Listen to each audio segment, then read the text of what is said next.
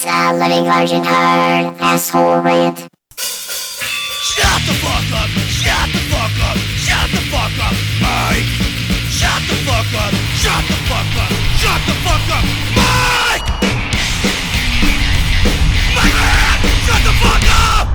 Hello. Welcome to Living Large and Hard from the Skybox high above Route 309, Allentown, Pennsylvania. If you hear traffic sounds, that's why. Um, this is a Living Large and Hard asshole rant, as you may have heard from the intro. So, I already did one about a um, Bath and Body Works soap. It was called, what the hell did I call that one? Soapy yet dopey. But now I'm going to go on. I found another one in the other bathroom. So, uh, the one that I did before was mahogany and teak wood. Wow, say that sounds great. Yeah, what the fuck does it smell like? Who the hell smells mahogany or teak wood? Um, but if you turn it over, it turns out it's not, not just mahogany and teak wood, it's rich mahogany, black teak wood, and dark oak. You know, when I was washing my hands that time, I thought, man, this just doesn't smell like only mahogany and teak wood. I always say teak wood now because teak just doesn't cut it apparently. I said, there's something else in there. And then I, I turned it around and went, oh, dark oak. Of course.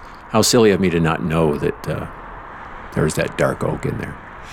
So, anyway, this other one is um, rose water and ivy. Just think of that. What does that conjure up for you? I have no idea. It's soap. So, you flip that one over. Is another fine Bath and Body Works product. You know what? I asked the person that bought it, I go, uh, do you know what ivy smells like? And they looked at me like I was nuts.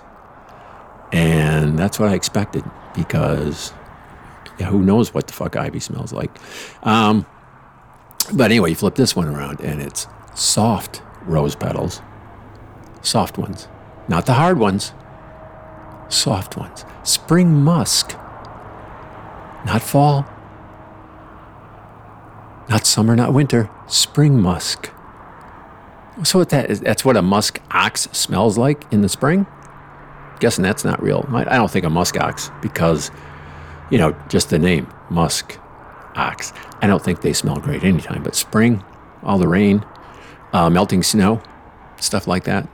Uh, the guys being a bit randy, the guy musks, musk oxes, you know, wanting to get it on. I don't know when they mate, but anyway, I'm guessing a musk ox any time of the year does not smell good. Spring's got to be a bit worse.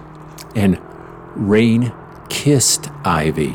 Oh, doesn't that make all the difference when you're smelling ivy?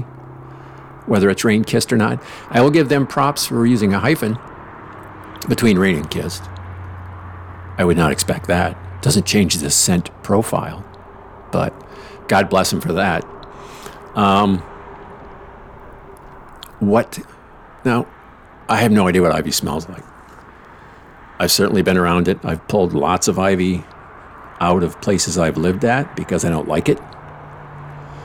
But I never, never got a smell off it. I did one time helping Mikey uh, Slasky, who you can hear in the Mikey Slasky interviews way down from where you're listening to this, parts one, two, and three here at uh, SoundCloud channel or wherever you're listening to this. Anyway, Mikey Slasky, I helped him pull up some ivy, not realizing there was poison ivy mixed in, and I got it in uh, my nether regions. Yes, poison ivy on my pecker. Was it fun? Hell no. Is it funny now? not to me. Hopefully to you. Um, so, uh, you know, what kind of ivy specifically are we smelling here? Is it English? Is it English ivy? That's your common one. Is it needlepoint? I'm guessing that's sharply scented. Sulfur? Sulfur heart? Guessing sulfur heart. Probably doesn't smell that good. Duckfoot. I just like that. Duckfoot. I like the name. Or is it indeed poison ivy? Uh, I mean, I can't tell you because it doesn't say. Uh, so, you know, you can imagine your ivy enthusiast, especially someone who enjoys as much as someone who would buy this product, the smell of ivy. Oh, what happened to your nose? Well, I was out smelling ivy. You know me. and I mistook the poison ivy for the duckfoot that I love so much. So I got that's what the rash is. I'm sure that happens all the time. Um, looking farther down on the, the backside where the labeling is, where the ingredients are, I see basically, as you would expect, nothing that's uh, relating to ivy or rose petals, soft ones, hard ones, or um, whatever, or, or, or spring musk oxen. None of that.